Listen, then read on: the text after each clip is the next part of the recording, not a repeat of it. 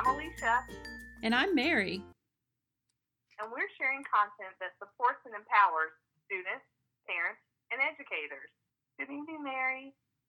Hey, Alicia. How are you today? Well, it's been back to school today, so it's been a very busy and exciting day. It was good to see the kids. It was so good to see the kids. Every kid, I saw every kid. I was surprised. I kind of thought we'd be taking a step back, but they all arrived and they were excited to talk about their break. And I had one kid who said to me, after a couple kids talked about their break, she said, Okay, what are we going to learn today? I know. I was like, Ooh, she knows her teacher. I don't mess around. I was excited to hear about everything they had been doing. Some kids said they hadn't left the house, and then other kids had been really busy. So that was interesting to kind of hear hmm um, what they've been up to. Yeah, I felt like most students that I talked to did not do much outside of the home, but they were given a lot of fun activities to do at home. Right. That was interesting to hear how they spent their time off. Mm-hmm. Yeah, I miss them. I really do. We have a lot to talk about tonight, don't we? Yeah, I was going to say you have a, a we have a topic that's relevant mm-hmm. because we're we're still in non-traditional instruction. We started back online after the break still, so we're still not together in the building Right. with our kids. You and I aren't So- together, and we're not together with the kids. No. Right. Everybody's separated but um, united on screens. And I wanted to point out too sometimes we say non traditional instruction, and for where we are, that means online or digital. Everything is online right now. It's not a hybrid model. We're not, we haven't had any face to face instruction since last March. Yeah. Yeah. It Every seems like a lifetime ago. it does. And every district has its own lingo, but we say non traditional, and that means online, right?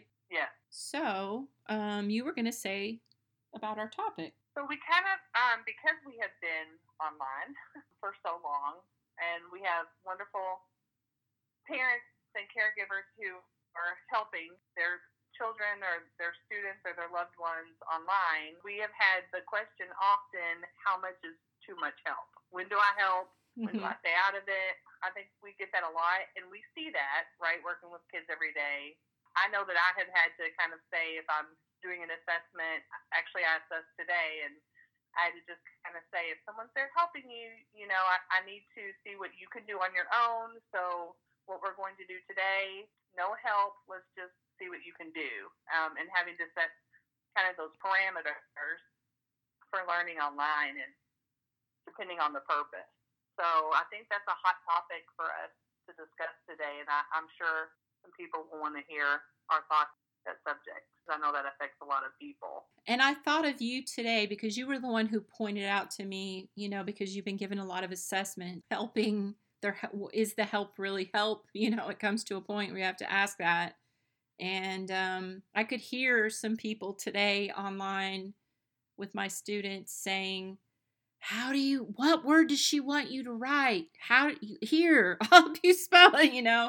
And i was like no the whole idea is that i want to see how the student spells it. So um, i know what you mean. It's not just for assessments it's also for instruction. And i think it comes also to the point that we talked about last time where we have a bigger window into what is happening in the home because we are talking to the kids in their home environment or you know if it's not their home it might be some family member's home. Some of the kids are in you know childcare settings where they're being helped by people who are working there but for the most part my students are in the home. So it kind of gives us a good idea of where the confusion might be. It carries over to homework as well. Wouldn't you say that the help that they might be getting now for schoolwork is a pretty good indicator of maybe where the confusions might be around homework? Right. Yes.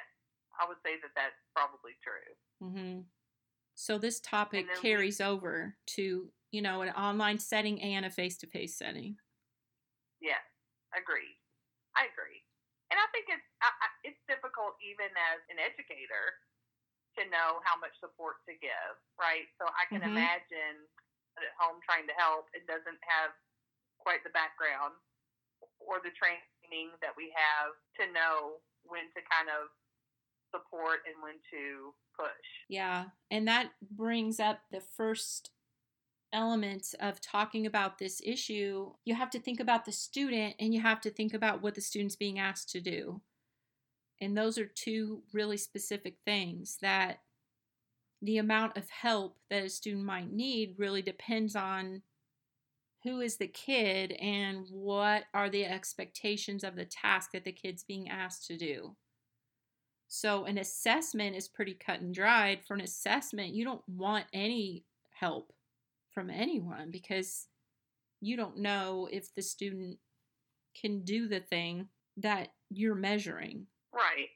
And when you're giving an assessment, the the purpose is completely clear.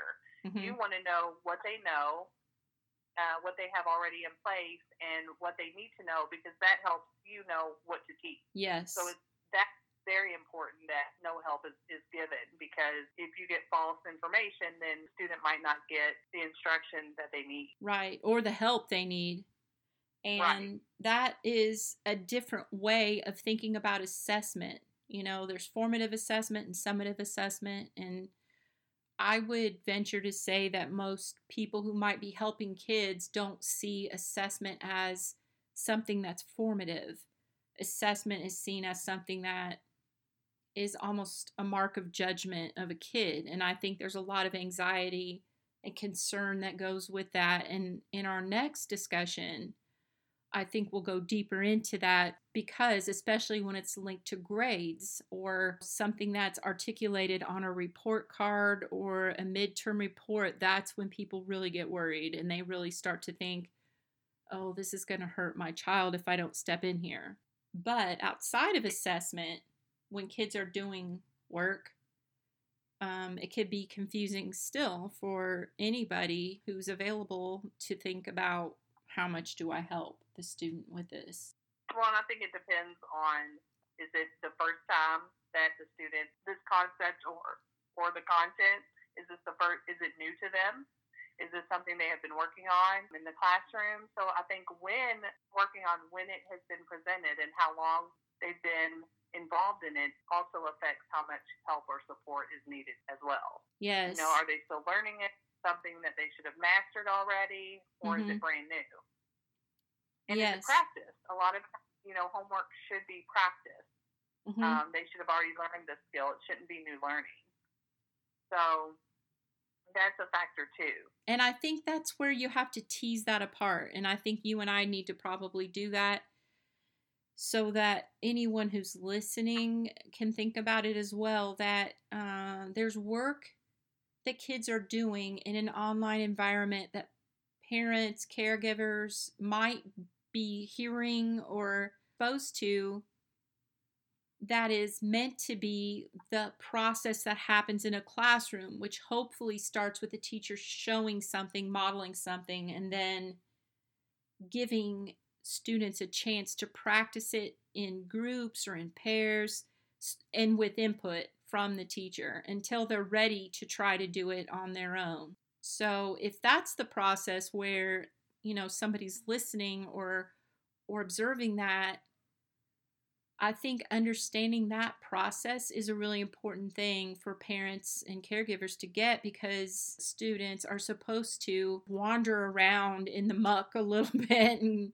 not know Yeah. exactly what they're supposed to do. And you had some really good terms for that. Productive struggle. What do you think of when you say that? So if they're learning a new concept and they're kind of unsure and they're struggling a little bit, it's okay. They don't necessarily need the answer right away. It's Mhm. okay to make a mistake. That's how they learn. Um, that's how we all learn. And usually, the when they make the mistakes is what they're going to remember. So they're going to remember how they helped themselves, or how they they worked the problem out on their own, or how they decoded that word and what skills and strategies help them to do that. Because if they have skills and strategies to work out a problem or a word or whatever they're working on, they're more able to have that secure so that they use it the next time. Mm-hmm. So they have those skills and strategies in their back pocket, let's say, and, and they transfer so that when they are in a productive struggle again, they have some tools to use. Mm-hmm. If they're always given the answer, then oftentimes they don't have those skills to apply because they haven't had to do the work. Yes, and that goes with our one of our favorite topics, which is brain science, which teaches us, and this is actually not new. This has been around a long time. Um, our guy Lev Vygotsky, he figured it out a long time ago that there's this sweet spot for learning. There's a zone where it's a little bit hard, but it was somebody else there who knows how to do it. You can figure it out. And if you think about athletics and coaching and kids starting out and learning fundamentals of a sport with a coach who teaches them, they do drills and they practice, that is a way that you can think about any type of learning. Kids have to have a chance to get those foundations and those fundamentals in place. It takes a lot of practice, but it also takes not knowing how to do it sometimes. And there's somebody there by your side to say, here's how you do it and show you. And then you try it with your teammates. You try it, you know, you and your your friends in your in your classroom community work together to try to build that understanding. And like you said, they can't use it again. And also, they don't have the confidence, a student doesn't have confidence in himself or herself as a learner if they haven't been through that process so that they know, okay, this feels weird, this feels uncomfortable, but I know I'm going to get to the other side of it. Well, and Mary, it, it also reminds me too that you you had mentioned this. Kids, students learn from each other, and we learn from each other, and Yeah. and sometimes even a teacher. How many times has a student come up with something or a way to work out something that we never even thought about? Right. and it made so much sense and it was so much better even than what we had had planned out of those opportunities comes great learning but we have to provide those opportunities and sometimes we get in the way of that not intentionally unintentionally but mm-hmm. we can inadvertently get in the way when we're trying to help too much And I would say for we, I would define we as teachers and parents and caregivers, Yeah. anybody who's working with a kid, especially when you sense frustration. It makes you want to jump in there, but it's not always the best thing to do. But with that in mind, if a student isn't getting the modeling from the expert, who would be the teacher, right? Or the parent as a teacher or the caregiver, whoever is doing the teaching, the modeling, and then some practice with input before they're asked to go off and do it on their own. That's where I think a problem lies too is kids who come home with work or they're given things that they need to do out of their Google Classroom, let's say. Somebody's looking at it with the student and they don't know what to do and they don't know how to do it. There are a lot of things that may have gone missing in that process, right? yes Right. And I would say most times it's not enough practice. There are times though that, and I'm sure a lot of parents, we're parents, and this, Mhm. I know this has happened in my house, to where maybe they just don't want to, or they're tired, and so it's like, I'm just Yeah. going to tell you that I don't understand. I want you to try to do it. So Mhm. there are some questions if that's the case, Mhm. Or if you see that your learner is getting frustrated.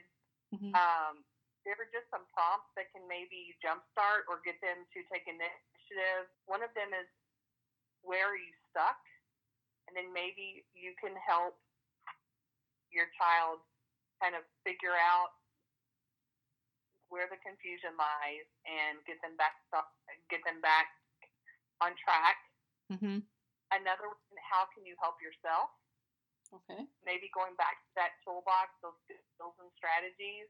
Mhm. Maybe they just don't know that the th- the strategies and skills they already have in place they can apply to this task. So that's one. Another one I, I thought of is what do you need for me to do to help you? So what do you Mhm. need from me Mhm. to do to help you? So they're they're open ended. They're not really yes or no. And I think that maybe prompts a learner who does know and has had the practice but just maybe is not motivated or is just stuck mm-hmm. in a mm-hmm. certain spot. I just wanted to share some of those prompts because they do seem to help. And that way you're not giving the answer, but you're prompting the child to take some kind of action. And then if they don't know, then you know, okay, there may be some real confusion, or like you said, maybe the proper teaching has not mm-hmm. taken place. Yeah. And then that that would be a discussion um, with the teacher for some further instruction there. Yeah, I like those questions because those lead to metacognition, which is, you know, understanding yourself as a learner. So, as an adult, you know, we have to look at our work and say, where did this break down? You know, how did I how did I get to this place? I did not do this in a way or the results from this thing I planned are not what I expected. What do I need to do differently? You know, that is something that is just required in life. And so for kids to be able to start to build that sense of you know, I can look at myself as a learner and I can say to myself, where did this break down or where did I start start to be confused? Like even a young kid could be asked that. When did this start to be confusing? Right. I had some kids today that were writing some words that we had been practicing with consonant vowel consonant and they missed a few each one of them missed a few and I said I want you to look and see look at the words that you missed and tell me what do you think that you need to focus on you know what do you what do you need to learn and they were saying number 4 you know number 5 and I I had to say what do you mean? Look at number 4 what was hard for you? Oh I mixed up the short a and the short u you know and I did that again on number you know 5 so giving them that opportunity that really gives them power because then they can ask for what they need and they can figure out what they don't know. I think that, you know, without being too hard on classroom instruct instruction that pace of the classroom today is really quick and there's a lot of modeling and there's a lot of asking kids to go and do but there's not always a lot of opportunity for kids to work together or to work on their own and just get feedback so that they know are they on the right track? Um, you mentioned questions for kids, and then if those questions either can't be answered or um, make you feel like more discussion is needed, then some questions you might want to ask the instructor or yourself if you're the person who's teaching. You know, we have a lot of homeschooling families and people who are working with their kids um, on their own during this digital time. But is the work that the kid is struggling with is it meant to be done independently usually the answer to that is yes if it's meant to be done independently then to ask an instructor or yourself if you're the instructor what modeling and practice has been done for this you know how many chances has this child had to understand it and practice with it and then if they have had that practice is there a different version of this assignment that's meant to be done independently that this student can be successful with? So, not every student is in the same place at the same time, even with the best case scenario for instruction. So, it could be that the student needs a different version. Yeah, that that reminds me too. Another question to ask the learner too is do you understand what you're supposed to be doing? And yeah. that that is effective. Mm-hmm.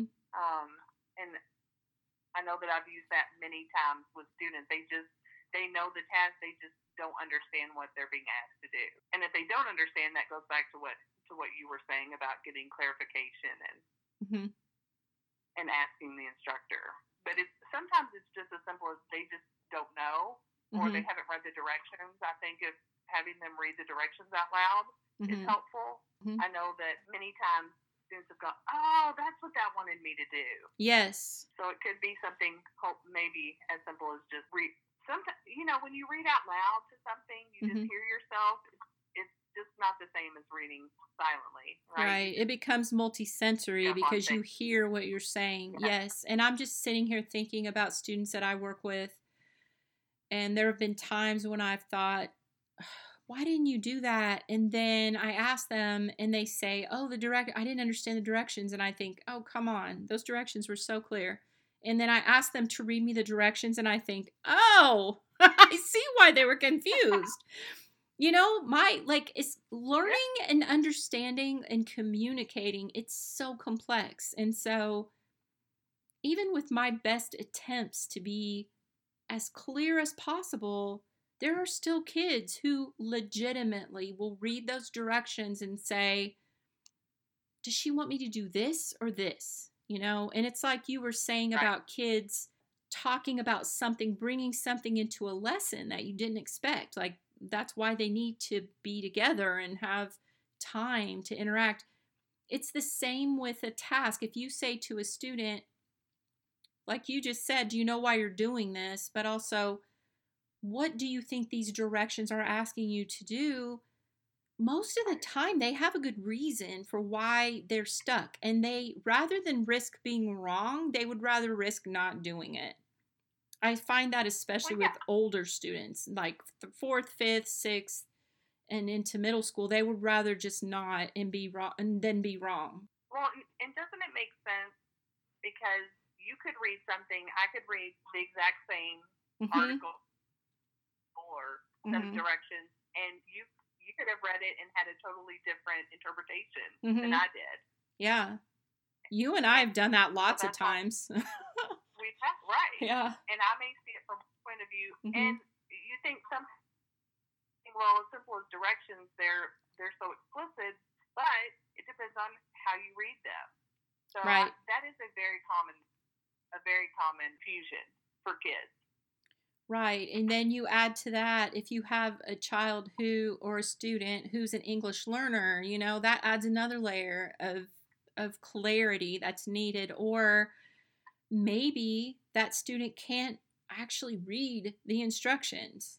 And so they might right. need some audio um, as a supplement. And that brings me to my next point that there are some kids who the task is going to be inappropriate for if they have a learning plan, some kind of agreed upon, you know, instructional plan that is not being honored for whatever reason. So it might be a kid who has, you know, a learning difference, or it might be a student who's learning English, or it could be so many things, but that's another question to ask is is this student this learner getting the support they need that's documented in a plan because that is a right that is not that is not negotiable and that's not so many times i've heard people say oh that's not fair they have that and someone else doesn't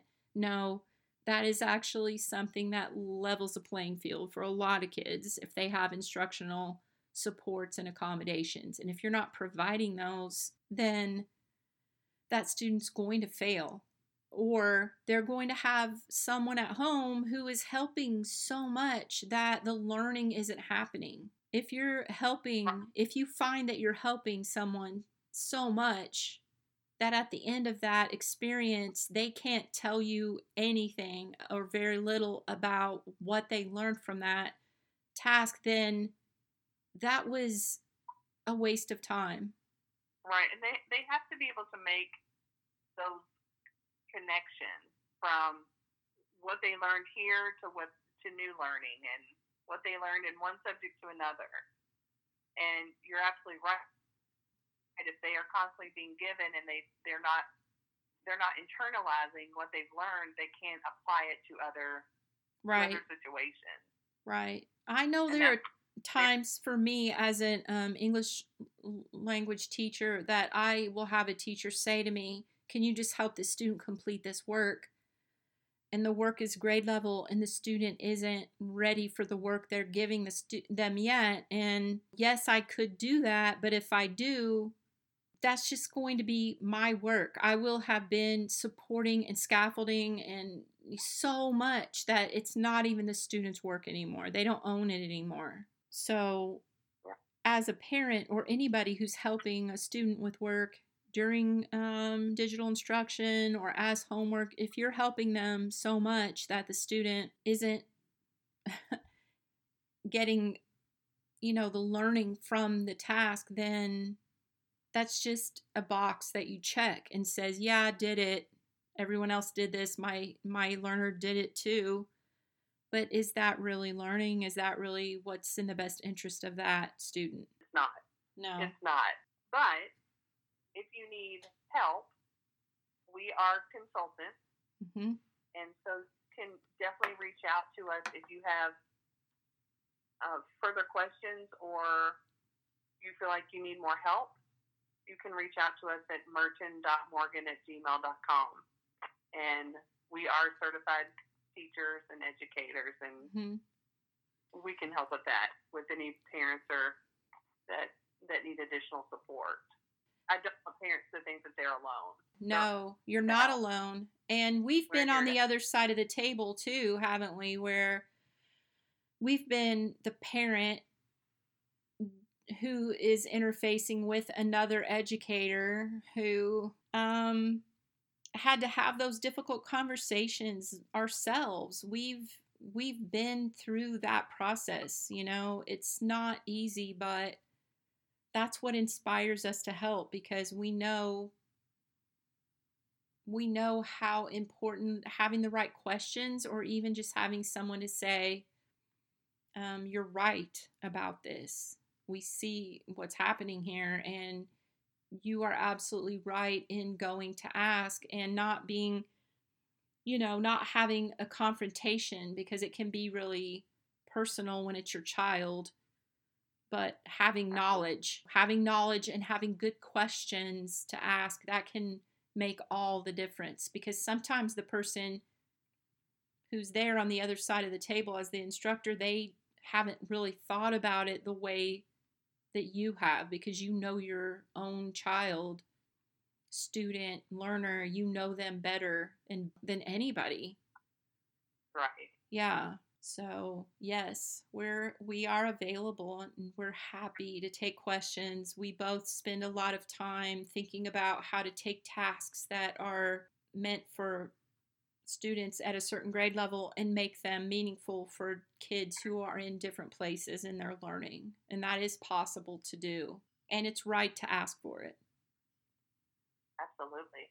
hmm So, our next discussion will be similar to this, but it will be more about how much should you help, but your concern is more about the grades and the assessment um, data that you're getting back about your learner rather than the fact that the work is too difficult for the learner to do.